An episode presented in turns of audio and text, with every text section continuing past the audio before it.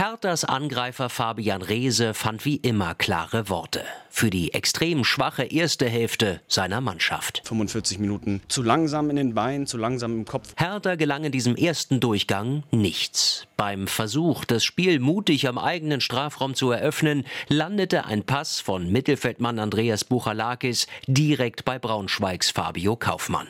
Der erzielte nach einer Viertelstunde prompt das 1 zu 0. Hertha und Fabian Reese waren mit diesem Ergebnis zum Pausenpfiff noch gut bedient. Wer so eine erste Halbzeit spielt, hat was gut zu machen, für sich selbst, für seine Ziele.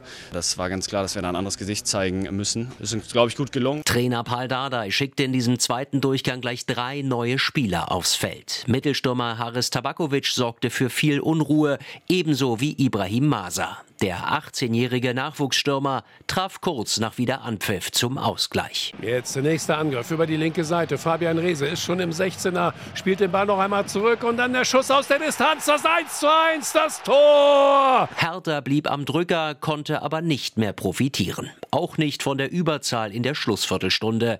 Braunschweigs Hassan Kulucay war nach einem heftigen Foulspiel an Palko Dardai mit Rot vom Platz geschickt worden.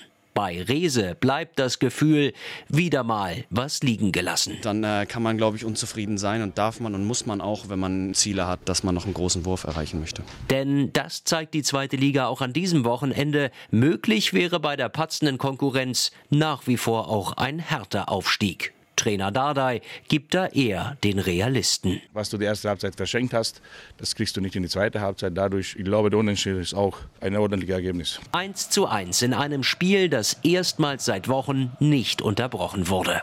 Keine Tennisbälle, keine ferngesteuerten Autos. Nach dem abgesagten Investorendeal in der Fußball-Bundesliga beließen es die Fans endlich wieder beim Anfeuern.